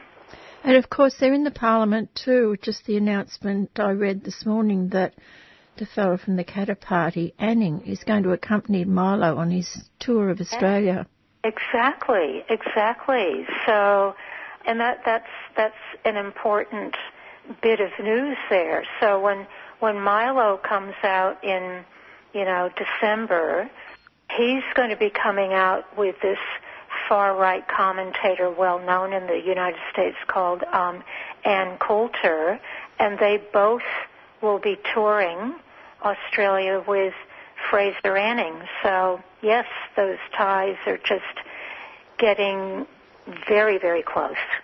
And of course, it doesn't work both ways, does it? The the left are prevented from coming, and you're not actually saying that they shouldn't come but it should be a bit balanced. That's correct. What what we're saying, what Push says, is that we should we should never appeal to the state, to the state authorities, to ban anyone, no matter how how outrageous and horrible they are. The, um, the reason for that, and this is where what's happening now with Chelsea Manning shows us why we should never appeal to the state because we say that the state should not have those powers to stop people because more than anything they'll be using those powers to stop the likes of Chelsea Manning who herself is an antidote. Her voice is an antidote to the never-ending wars to the to the hideous bigotry that's building up so the likes of Chelsea Manning should be coming out here to be speaking to the crowds who want to listen to her. But the state is using its powers to let the likes of Lauren Southern and Milo in, but keep the likes of Chelsea Manning out. When the horribles come in, we just organize to let them be sorry that they ever came. But so it's really up to us on the ground to be deciding who we want to have here and who we want to hear and who we don't. And not to forget Bassam Tamimi, who was stopped, I think it was last year. Yes. And his daughter ended up eight months in jail. Yes, exactly, exactly. So, you know, I mean, Australia has a history, the Australian government, I should say, has a history of using those powers to be stopping the very people who we should be able to hear.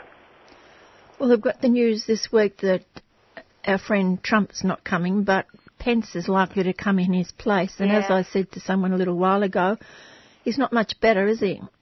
No, because, well, after all, I mean, it is the Trump administration, whether it's Trump or Pence or someone else. And of course, we're going to get a double whammy. You know, we're going to have, we're going to have Pence, and then of course Steve Bannon coming out. And if anybody, you know, saw Steve Bannon being interviewed last night on Four Corners, we can see why that's something to be taking note of and organizing against because he he is saying quite openly that uh, he's you know tramping around the world to um, proselytize about economic nationalism. So that far right nationalism is is very much on the march.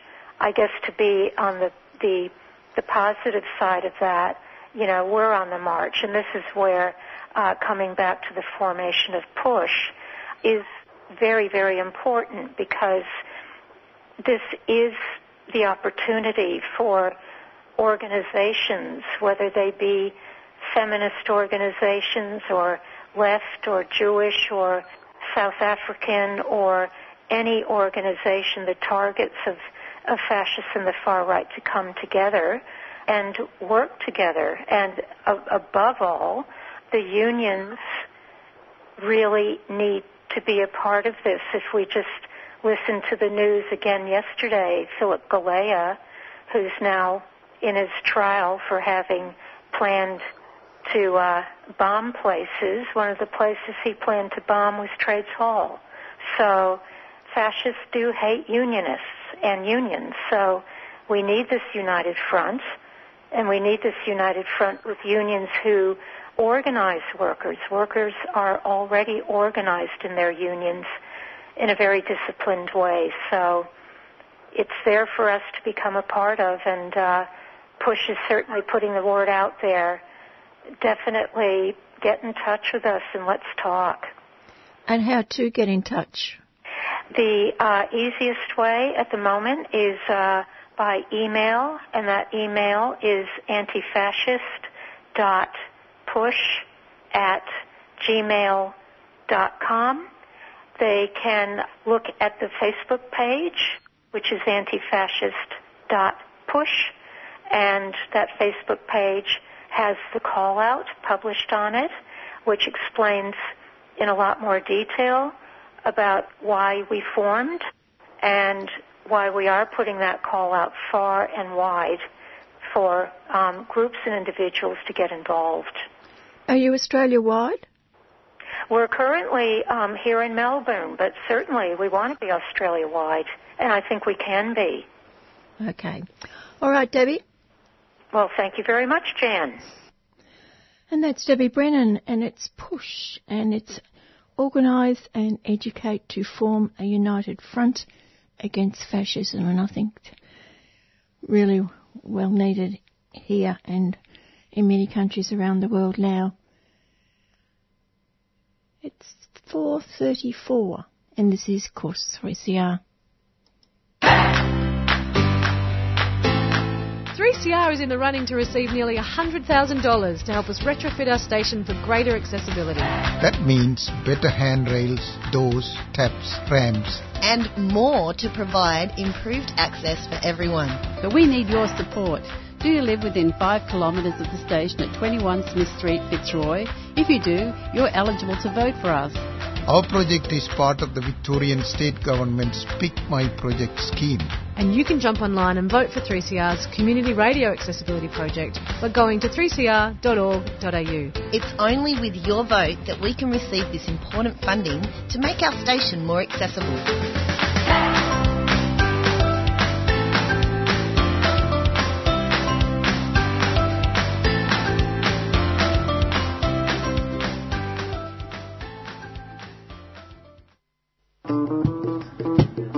Darebin Council is conducting a review of everything it does to support people over 65, and we want your input.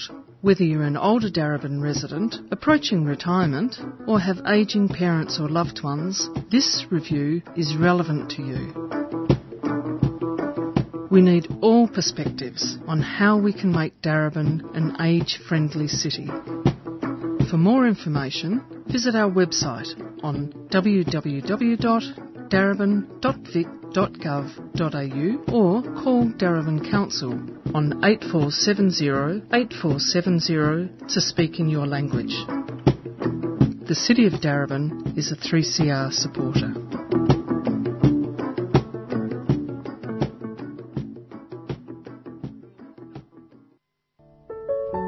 The Australian Plants Expo is a huge native plant fair coming up on September 8th and 9th in Eltham. There'll be books, art, giftware, and talks by Philip Johnson, A.B. Bishop, and Loretta Childs. There'll also be demonstrations and workshops on botanical art, propagation, and native bonsai, as well as activities for children, refreshments, and door prizes. Saturday and Sunday, September 8th and 9th, 10am to 4pm at the Eltham Community and Reception Centre, 801 Main Road, Eltham. Contact at apsyarrayarra at gmail.com or call 0430 513 433 for more details.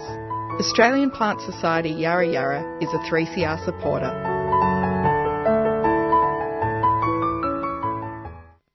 Reacting to the decision of the Trump administration to end funding to the UN Palestine Refugee Aid Agency, UNRWA, an agency spokesperson said, quote, if UNRWA didn't receive emergency cash injection in the next 30 days, when its funds are expected to run dry, a doomsday scenario could unfold. Unquote. I'm speaking with Nasser Mashni from APAN, the Australian Palestine Advocacy Network and co-presenter of Palestine Remembered here at 3CR on Saturday mornings at 9.30. Nasser, has this decision by the Trump regime been expected? They had already slashed funds early this year, and what impact has that had? The earlier funding wasn't immediately felt in the sense that it wasn't a complete cut-off. It was a, a, decrease in the amount of aid that was going to be coming through. And so UNRWA and um, the other donors expected there would be a second tranche, or, you know, and possibly even a third, and that ultimately the United States would honour its commitment to UNRWA. The reality is, as we know now over the, over the weekend, the United States is no longer going to honour its commitment and obligations to UNRWA uh, and to the Palestinians that were, became refugees when the State of Israel was created. And so there is a significant gap now between UNRWA's mandate to care for and take care of the Palestinians that were ethnically cleansed when the State of Israel was created and their descendants. And so the gap is huge today, Jan. I'm just wondering how it came to be that the United States were giving that much money to UNRWA in the first place. A, the United States obviously is the world's largest economy. B, what we need to do is go back to 1949 and uh, Resolution 194, which was the 11th of December 1948, which called for the unconditional return of Palestinian refugees. Israel was admitted into the United Nations, and its admission was predicated predicated on the full implementation of Resolution 194. Now, the United States was instrumental in creating UNRWA in 1949, and since then has been its lead funder. And, and you know, this is the, the thing. Nikki Haley can say they will fund UNRWA if the organisation were, in quotes, change the number of refugees to be accurate. What Israel has been forcing onto uh, UNRWA and through the United States now has arguably achieved this object is to say refugees are only those people that left, that were ethnically cleansed in 1948, that their descendants are not refugees. In every conflict around the world, whether it's been in places like Afghanistan, Sudan, Somalia, Congo, and beyond, who've experienced decades of displacement and lacks of, a lack of resolution, their children and grandchildren are, are recognised as refugees and assisted by UNHCR. Why does the US get away with this? That's a question to the power dynamics of the world. The reality is the United States is currently in uh, about to start uh, Barack Obama's last gift to uh, Israel, which is 38 billion dollars over 10 years that uh, America is going to pour into Israel, one of the most developed countries on the planet with one of the best armies in the world. They're going to get 3.8 over 4 billion Australian dollars a year, and yet 200 million dollars that uh, that is short for this year, and the $300 million commitment the United States has had to UNRWA is not going to be there. And one of the, one of the um, terms they've said is that the model is irredeemably flawed operation. I mean, this is the same country that spent, you know, close to two trillion dollars, over 700 billion in Iraq, over 700 billion in Afghanistan, on two unnecessary wars, and the UN Relief Agency for Palestinian Refugees is improperly run. I mean, it, it, it's absurd. Well, it's, it's all part of a greater mission, and I think the challenge is with Trump pandering to his voter base, we said, I'm going to cut off, you know, these quote unquote leech countries that are, uh, are taking money from us. And, and it, it rings well to his voter base. They're, they like the idea of not giving aid. The thing that isn't, you know, mentioned is the pittance that the aid given to the Palestinians in comparison to the aid that's given to the Israelis. They're getting away with it and they're emboldening. In fact, this is the, the bit that, you know, often gets missed. Israel, it, it post uh, the Six Day War in 1967, annexed Jerusalem, which no country had recognized until May 13 this year. May 14, the uh, United States moves its embassy to Jerusalem and arguably, de facto, recognizes Jerusalem as the sole capital of the state of Israel and, and removing Palestinian rights to, and claims to that city. The, the reality is that that hard right-wing faction within Israel, that really ultra-right conservative, we want it all. We want all the land, we want to be Jewish, and we want democracy, and we're going to be a democracy, is emboldened by this Trump style of politics where we got Jerusalem. Now we're going to get rid of UNRWA. Because the, the challenge that Israelis have, or particularly hardcore Zionists have, is that they invoke a 2,000 year old right of return. So any Jew anywhere in the world can uh, perform Aliyah, return to Israel, claim Jewish citizenship, and immediately benefit from all of the institutions that uh, favour Jews within historic Palestine. That 2,000 year old right of return trumps, pardon the pun, my 70 year old right to return. My grandfather is buried in Palestine and I have to get permission from a first, second, third, fourth generation Pole, Lithuanian, German, Israeli Jew. It's an absurdity. If other countries don't take up this slack of the, the loss of the money, what will it mean for Palestinians? It's a disaster. UNRWA is responsible for five and a half million Palestinians within East Jerusalem, the West Bank, Gaza, Lebanon, and Jordan. Of those uh, five and a half million, over half a million of them, boys and girls, in over 700 schools, went to school for the first day of the new term yesterday. We're talking everything from aid to health services to education, social services, medical uh, services. UNRWA is in fact, well, it would provide nine tenths of all our social uh, support for, for um, all the Palestinian refugees. How much of the budget is this money? Is it 50%, 40%, 30%? The money that's been cut? Yeah, I, I, I don't know exactly, but it would be, it's well over half. Over half. What has been done to approach the other countries who give money to UNRWA? The other funders within UNRWA, many of them have advanced their contributions, so they were perhaps not due to make a second contribution or a third contribution for some weeks and months. They've in fact brought all of that forward. There's been an increase from the Gulf states. That being said, the, the gap between what the U, uh, US was providing and what they're not going to be providing is huge and hasn't been accounted for as yet. And a lot of the people who work for the UN agency are actually Palestinians themselves. Correct. Yeah. So one of one of the great features of the UNRWA program is that it empowers Palestinians to take uh, take charge of their own futures. So throughout the education process, whether they become teachers or, or nurses or doctors or social service providers, etc., a big chunk of the the working community of UNRWA are in fact Palestinian refugees themselves. And we're not just talking about Palestinian refugees within Palestine, we're talking about Palestinian refugees in Jordan, in Syria, in Lebanon, all those countries. Absolutely. Yes. We're talking about five and a half million people who uh, are within kilometres, within kilometres often, Jan, a day's walk at best of their ancestral homes. And as we know, since March 30 in Gaza, the Palestinians there every Friday have been marching to the 1949 armistice line, to the cage of the prison that is Gaza, demanding their inalienable right to return. And this is, this is something that we have to remember. A refugee's right is inalienable. It's a birthright. It is non-negotiable. It is a legal, historical, and individual human right, and it's enshrined in international law. No one can give away anyone else's right. No one can give anybody else's right. Whether it's Trump or Kushner deciding that they have decided they don't want to fund UNRWA, or Benjamin Netanyahu, or any of his other right-wing Israeli Knesset members and members of Likud, they cannot take away my son's right to return. Not even I can. What impact is this going to have?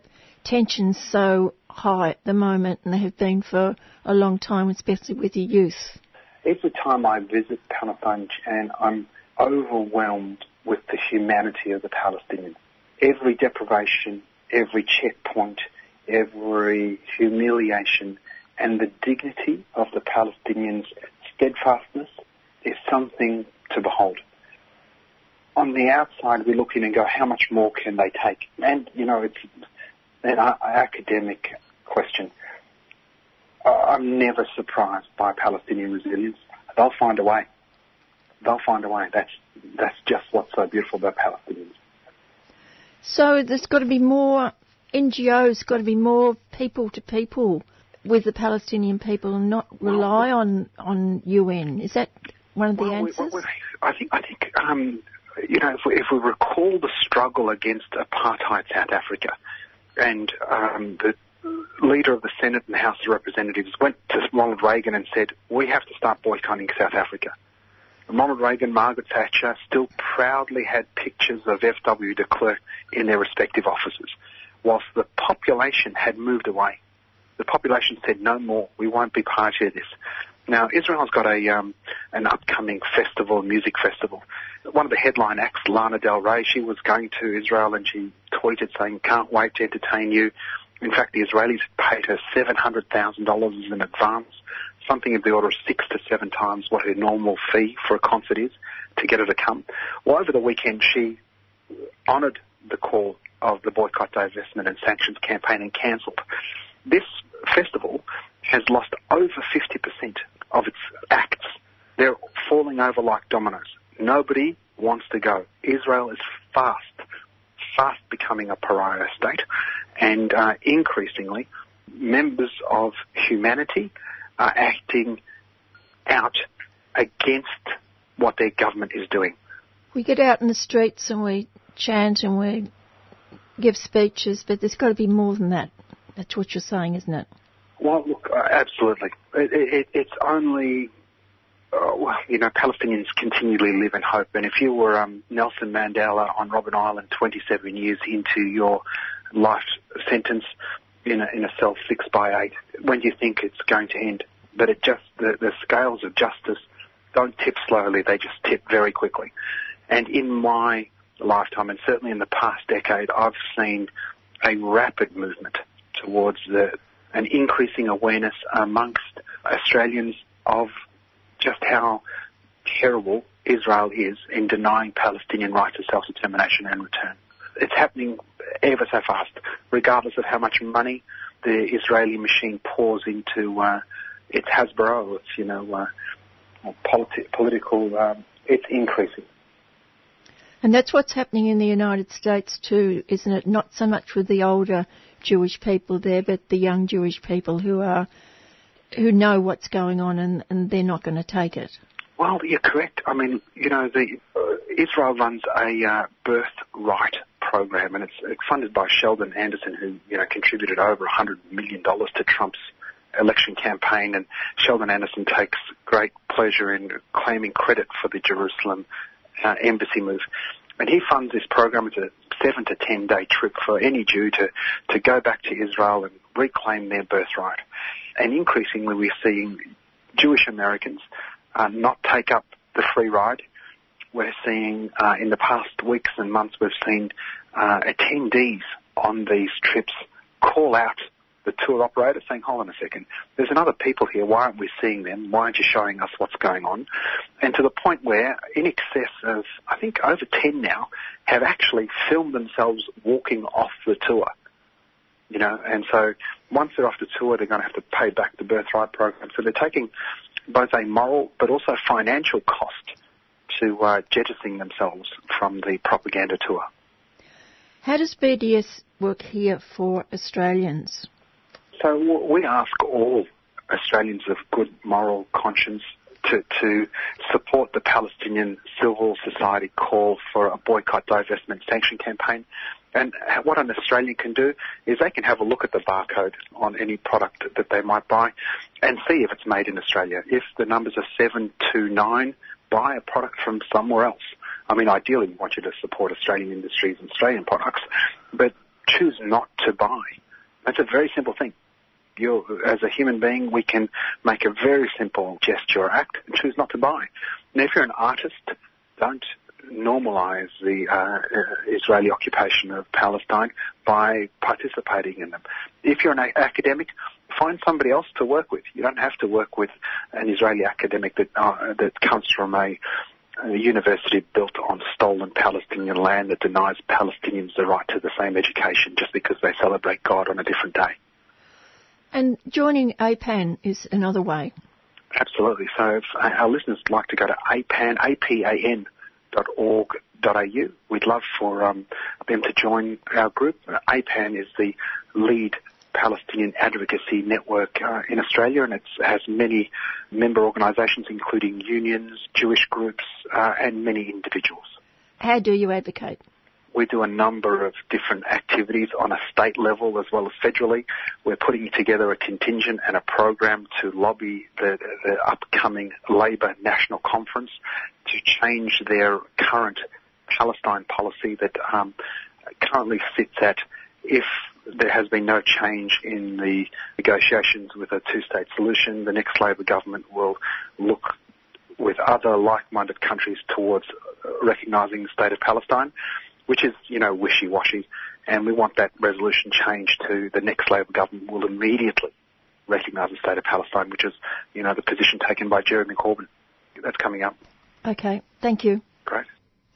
And that was Nasser Mashni from APAN, Australian Palestine Advocacy Network, and a really good way to support Palestine. There's a factory in Hebron which makes the keffiyehs, the wonderful scarves, and we've been selling them here at 3CR for a couple of years now, and all the profit goes back to West Bank, to the factory to keep it going, and also some of the money goes to Gaza.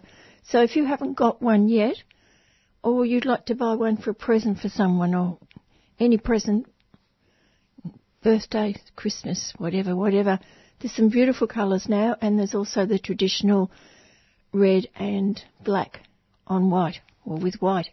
So I'll just play the card again, but if you haven't got any yet, call in to see CR or ring up, look on the web page and make sure that you buy one or two of these wonderful keffiyeh scarves. 3CR are selling keffiyeh Palestinian scarves in support of the last factory that produces them in Hebron, Palestine. All profits will be donated to the reconstruction efforts in Gaza and support Palestinian industry. These are traditional scarves available in red and black, or you can choose from a modern design. Go to 3cr.org.au slash shop to buy online or drop into the station during business hours. Well, that's about all I've got for today, but I will be back at 4 o'clock next Tuesday. But do stay tuned for Done by Law coming up very soon. Have a little bit of music and then Done by Law. Bye for now.